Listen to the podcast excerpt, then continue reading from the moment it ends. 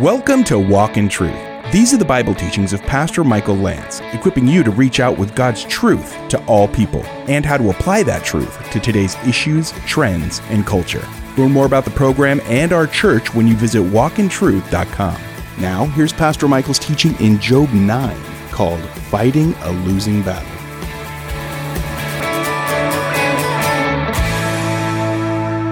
Now, the one thing that Job had going for him is that he was taller than somebody. Because remember, the guy that gave the speech in the last two chapters, his name was Bildad the Shuhite, right? So uh, I have a little echo up here, guys, if you can maybe get that. So Job is going to answer, Job chapter 9, verse 1. He's going to answer Bildad the Shuhite, and he is at least taller than him. So you know, if you want to look for blessings, sometimes you have to take a, it's a little bit of a stretch to look for blessings, but there it is. He's taller than somebody. All right, there you go. Anyway, so Job answers, Job chapter 9, verse 1, Bildad the Shuhite. And Job's answer to Bildad's speech is going to be both right and wrong. Have you ever been talking to a salesman? Maybe you we're buying a car, and you, a- you ask a question like this So let me understand, does the warranty last this long? And the salesman responds, Well, yes and no. Have you ever had somebody? So I have a history of being in sales before I went into the. Uh, the full time ministry. And I had a boss who would often say that. We'd be in a meeting, and a potential client would ask a question, and he'd say, Well, yes and no. That was his famous answer, right? So that's a, that's a good way to wiggle out of something. Well, yes, but no. Yes and no. Which is it? Well, in Job's case, it is yes. He is right about some things. He's going to be right about things that he claims. In fact, at the end of the book, God is going to commend Job that what he said was right. But his perception about everything is not right. So maybe we could put it this way Job's heart was right. Job wanted to please God, and I, believed he, I believe he loved God. But his perception about everything that going, was going on was wrong. It, it was flawed. Why? Because Job didn't have all the information.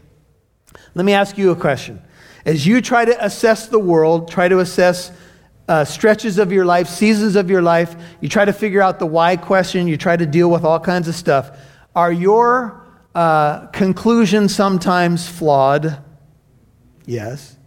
And you have a lot more information that, than Job had. In fact, you've read the end of the story, most of you. You know how the story ends. So, so Job's perceptions being a bit flawed, I think we can give him a little wiggle room, a little bit of grace here. And sometimes when we're dealing with people who are working through stretches of grief, stretches of you know, maybe it's theological imprecision, whatever it may be. We have to give at least a little bit of wiggle room for people to work through some stuff. And this is what we're watching Job do, and we get to come along, along for the ride. Job's perception, perceptions are certainly flawed. And there's times when we look at what he says and we're like, oh no, Job, but you know the end of the story. It's convenient when you know the end of the story, but when you're in the story, and that's where Job is tonight, he's going to have some struggles. He has believed apparently in a system that says when you do right things, good results come, and when you do bad things, bad results come. But he's been doing right things and he's got gotten an onslaught of bad results. And sometimes when you do the right thing, you are not always guaranteed immediate positive results. Example, Joseph will not sleep with Potiphar's wife he says, How can I sin against heaven and do this wicked thing? He resists her. He says no to her day in and day out. And where does he end up? In prison. Falsely accused, wrongly put into prison. But the prison eventually became what? The elevator to the throne or to being second. And so he had to take a long route to finally get to the place that God would have him to be, to preserve a nation. Now, in the midst of all of that, Joseph did not know what was going on. Why did my brother sell me into slavery? Why have I ended up in a foreign land and Potiphar's wife? Why does this woman keep making these passes at me? Why, when I resisted her and did the right thing and kept my sexual ethics pure, why do I end up in prison? But then he's the second highest ruler in Egypt. His brothers come. He preserves the family of Israel in the famine, and the Messiah can still come from the family of Israel. Joseph, in the midst of it, did not know what God was doing. And at the end of the book, Joseph says, What you intended for evil, God what? Intended for good. To bring about the present result and to preserve many people alive. Now, he could look back on that and say, That's what God did. So sometimes God uses evil to overcome evil. Now, however you wrestle with this theologically, one thing that you need to know is that God is sovereign. He's ultimately sovereign over the universe, and He's even sovereign over Satan, as we looked at in the beginning of the book. Even Luther said that, that Satan is God's Satan. So there's nothing that Satan can do unless God minimally allows it, right? And so, if that's the case, then what does God do when evil situations arise? God can take those and exploit those for his good purposes. The ultimate example is the evilness of the cross of Jesus Christ. It was a terrible evil perpetrated on a perfectly innocent, the most godly, the most righteous person that ever lived or will live. It was evil. The cross itself was evil. But what did God do with it? He used it for the ultimate good. And sometimes our lives are going to take some circuitous uh, routes. We're going to go the long way home. We're going to wonder what God is doing. But God has a plan. He has good works that He's prepared beforehand that we should walk in them. Now, I know that this doesn't answer every question for all of you. It doesn't for me. It doesn't dot every I and cross every T. But it does give me some ultimate answers in terms of understanding the problem of evil and the power of the gospel.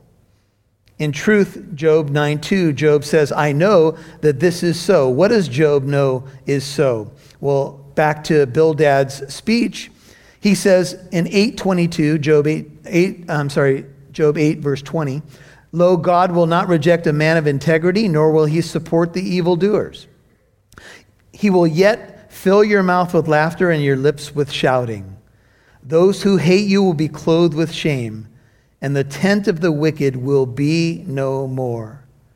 Earlier in Eliphaz, Eliphaz's speech, if you look back for a moment to chapter 8, verse 3, uh, I'm sorry, in Bildad's speech, he says, Does God pervert justice? I think Job would say no. Or does the Almighty pervert what is right? As Abraham put it, will not the judge of all the earth do what is right?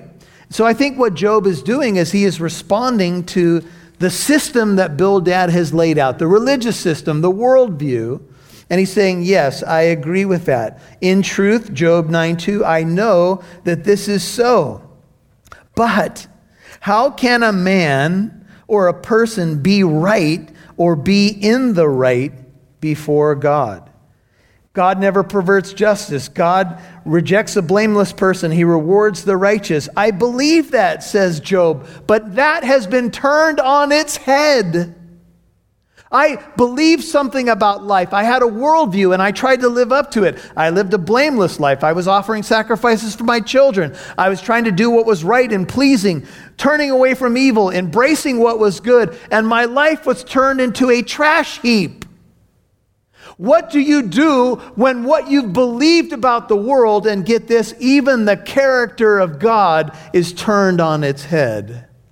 Now, what do you do? When you believe that you did everything right and things still went wrong. That's where Job is. That's the question that Job is asking. And we began to dig out something that I put before you last week, if you were here, and we began to look at this idea of redemptive suffering. And I know it's a hard concept, but it's this idea that in suffering, sometimes what God does is in our suffering, He allows us to become a beacon of hope and to give an answer for the hope that is within us with gentleness and respect. And I took you to 1 Peter 3:15, the famous apologetics verse, and I showed you that the context of that verse is in suffering. And that someone might ask you, why do you live the way that you live? Why do you have the hope that you have? Why do you hold on to that hope in the midst of suffering? And that's when you can give an apologetic for the hope that you have, not when everything's good. When do you think people in the world might listen to you the most? When you're living on the top of the hill and all your blessings are raining down from heaven, and you sell them the system, which is perpetrated all over television today. Just do this, and this will happen. Just read my book, and this will happen. Pull this lever, and this will happen. Pray this way, and this will happen. And then someone calls one of those ministries and says, I pulled the lever, I paid the payments, I prayed the prayers, and the opposite has happened to what you said was going to happen. Now what? Now you have to realize something about God. God is good, as C.S. Lewis put it, but he's not always safe. God is God. God spoke the universe into existence. We are here because of God, and God's ways are higher than our ways. And I don't understand all of that because I have a very finite and small brain, comparatively speaking, to the Lord of the universe. And that's why you and I struggle. And so Job says, Well, how, how could I be right with God? How could I win the case against God? You ever watch those daytime court shows where the litigants come in and now entering into the courtroom mr smith who's suing mr johnson because he broke his typewriter from the 1970s here they come now right and then i don't know why people go on those shows because the judges make them look like fools right You'll hear more from Pastor Michael in a moment. Thanks for tuning in to Walk in Truth today. Did you know there's more where that came from? Download the Living Truth app to listen to more of Pastor Michael's teachings whenever you want. You can even watch videos. And if you're local to Southern California, you can get updates on church events, new studies, and more. Download the free Living Truth app today.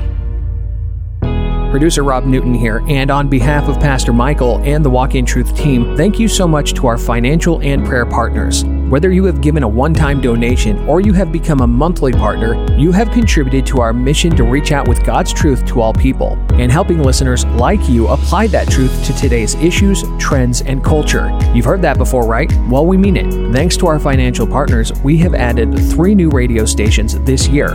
Our prayer is to bless our new listeners the way we have hopefully been a blessing to you. If you're a longtime listener, would you please consider becoming a $5 a month partner? That may not seem like much, but every little bit makes it possible for us to continue our broadcasts, podcasts, and free apologetic events. Please become a partner giving at least $5 a month. Visit walkintruth.com to donate or call 844 48 Truth. That's walkintruth.com or call 844 48 Truth. We'd love to see who's listening, so please connect with us on Facebook, Twitter, or Instagram. Just do a search for Walk in Truth Show. Now, back to Pastor Michael Lance right here on Walk in Truth. You ever watch those daytime court shows where the litigants come in and now entering into the courtroom mr smith who's suing mr johnson because he broke his typewriter from the 1970s here they come now right and then i don't know why people go on those shows because the judges make them look like fools right so, uh, Mr. Johnson, you are saying that you did not break the typewriter, Mr. Th- that's what I. Quiet! when I want you to talk, I'll tell you to talk. okay. Why would anybody go on a show like that? Right? Can you imagine if the litigants, if one day you were sick, home from work, and you turn on the television and it was Mr. Johnson against God? Can you imagine? What would that case look like? Now, Mr. Johnson, you will speak against the Lord of the universe. Now, at the end of the book of Job, you know what Job's going to do? Job's going to have a chance before God. God is going to answer him in the tempest. And you know what Job says? Uh, nada. Except, Job says, I heard about you before. Now I've seen you with my eyes. I repent in sackcloth and ashes. I hear no evil. I see no evil. I speak of no evil. right? Because in the presence of the Almighty, Job found his answers in the face of God. And I don't understand all those layers, but that's what happened to Job. And Job is asking the question as he goes through his suffering. He says, he says, verse 3 if one wished to dispute, ESV, to contend, if you have a New Living Translation, Job 9 3 says, if someone wanted to take God to court, he could not answer him once in a thousand times. Wise in heart and mighty in strength, who has defied, the word describes the action of a warrior bracing himself for a contest, who defies him without harm? If Job knows deep in his soul that he really doesn't can't think of anything to repent of, and he wants to talk to God and be right with God and be justified in God's sight. And remember, he still doesn't understand. God's not mad at Job. God's been boasting about Job. But Job thinks that God is mad at him. And maybe you do tonight. You know, something goes haywire in our lives, and we sometimes say something like this What did I do to deserve this? And that's normal. But it may not be that God's mad at you at all. And some of us, you know, that's our immediate thing as we go to. Who, who can square off with God in a courtroom? Or some believe that the Hebrew here allows for a wrestling match. One writer says, in an ancient court, the winner often was the one who argued his position so convincingly and refuted his opponent so persuasively that he reduced him to silence. A second way of deciding a dispute in the ancient world was for the two contestants to engage in a wrestling match. You ever done this with a friend? All right, here's what we're going to do. Let's arm wrestle for it. Right? Or let's flip a coin. Or what's that rock rock paper. All right, two out of three, five out of seven.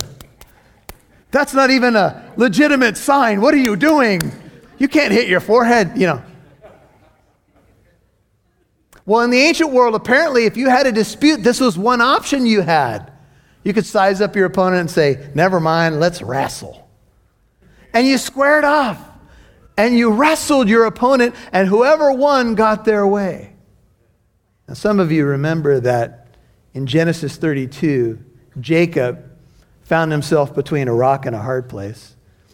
He knew Esau and Esau's troops were coming, and he had sent his uh, family across the river, and he was waiting to see what was going to go down. And all of a sudden, somebody in the night grabbed old Jacob. And a wrestling match ensued. Ancient MMA. Dust was flying. They were wrestling until the early morning light. And the, the strange, mysterious visitor that night, that we know to be the angel of the Lord or God Himself, he said, Let go of me. The sun is about to come up. And Jacob says, I'm not letting go until you bless me.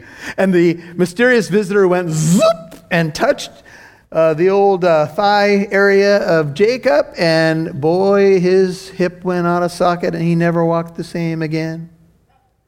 And you know what? Jacob, his name meant, I have to admit it, I'm a conniver, I'm a manipulator, I'm Jacob. And that night, God renamed Jacob to Israel, which many scholars believe means governed by God, or get this James Montgomery Boice made a good argument that the name Israel means God prevails. Jacob, ding, ding, ding. In this corner is the master of the universe, the Lord Almighty, right? And here's Jacob. All right, I don't know. What should I open with? What would be a good move, right? Well, Jacob was never winning in that match. He thought he was, but he wasn't. But in losing, he won. In yielding to God's plan, and, fi- and, and finally saying, I'm no longer going to be a conniver. I see where it's gotten me. I've been wrestling my whole life. I'm going to surrender to you. And God says, You know what? Tonight, your name is Israel. You will now be governed by me. You'll be governed by God. See, this idea of the ancient wrestling match literally happened to a man named Jacob. And when I taught that message not too long ago in this congregation, I asked a question. I'll ask it of you tonight. Are you wrestling with God? Have you hit the bell? Okay, let's wrestle. Some of you are limping. It's hard to fight against God. But that's where Job was. He says of God, this one that he might wrestle with or go to court with, he says, It is God who removes the mountains. He's so mighty and powerful. They know not how. This is uh, some language of creation, but it's kind of turned on its head. God removes the mountains. He made the mountains, now he removes them. He overturns them in his anger, perhaps implying that Job thinks God is angry with him. Some believe this is even the language of volcanic eruption. God shakes the earth, verse 6, Job 9, out of its place. Its pillars tremble. How do you fight somebody like this? Who spoke the universe into existence? Psalm 82, 1 through 5 says, God takes his stand in his own congregation. He judges in the midst of the rulers. How long will you judge unjustly and show partiality to the wicked? Selah. Vindicate the weak and fatherless. Do justice to the afflicted and destitute. Rescue the weak and the needy. Deliver them out of the hand of the wicked. They do not know, nor do they understand. They walk about in darkness. All the foundations of the earth are shaken. In Hannah's song, Hannah said of God, He raises the poor from the dust, He lifts the needy from the ash heap to make them sit with nobles and inherit a seat of honor. For the pillars of the earth are the Lord's, and he set the world on them. Psalm 104, verse 5 says, God established the earth upon its foundation so that it will not totter forever and ever. You've been listening to Fighting a Losing Battle, Part 1 on Walk in Truth. Pastor Michael's teaching in Job chapter 9. Hey, don't forget, if you missed any part of today's program, you can always listen to Walk in Truth on the Living Truth app or wherever you get your podcasts. Thanks for listening to Walk in Truth on this station and on your podcast app. If you'd like to watch this message by Pastor Michael in its entirety, subscribe to our YouTube channel, Living Truth Christian Fellowship. You can find the channel and learn more about Walk in Truth on our website, walkintruth.com. Now, here's Pastor Michael. Well, maybe these words have come out of your mouth recently. Man, it feels like I am pedaling uphill, fighting the losing battle, you know, against the wind, whatever, whatever. Some of those are songs, but you know what? They capture a feeling. Uh, more than that, a reality that sometimes life just seems like it's against us. What do we do when someone got the promotion over us, but we felt like we deserved it, or we keep doing the right thing and we run into roadblocks or difficulties. How, how do I how do I deal with that? Well, you do the right thing for the right thing's sake, not just because it gives you the right outcome. Because Jesus guaranteed that in the world we'd have tribulation. And I think of the disciples, they go into the boat, they obey Jesus, but they headed right into a storm, and it was a custom made storm to stretch them and to soften their hearts, as we see in the book of Mark. So maybe you're in a storm and maybe the Lord is exploiting that storm for his divine purposes or even for the sake of someone around you. It's hard to know all the angles, but the book of Job is revealing that there could be more to life, and there is, than what we see. And that's where we have to pray, Lord, give me your eyes, give me your heart. Even when I feel like I'm hitting you know, the brick wall on some things in my life.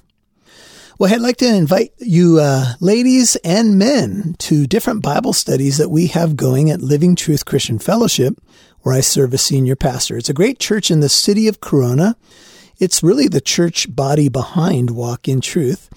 And if you're looking to plug into a men's or a woman's Bible study, we have several of them during the week. And the best way to find out about them is to download the Living Truth app in your app store. It's a free download, red logo with the pillars.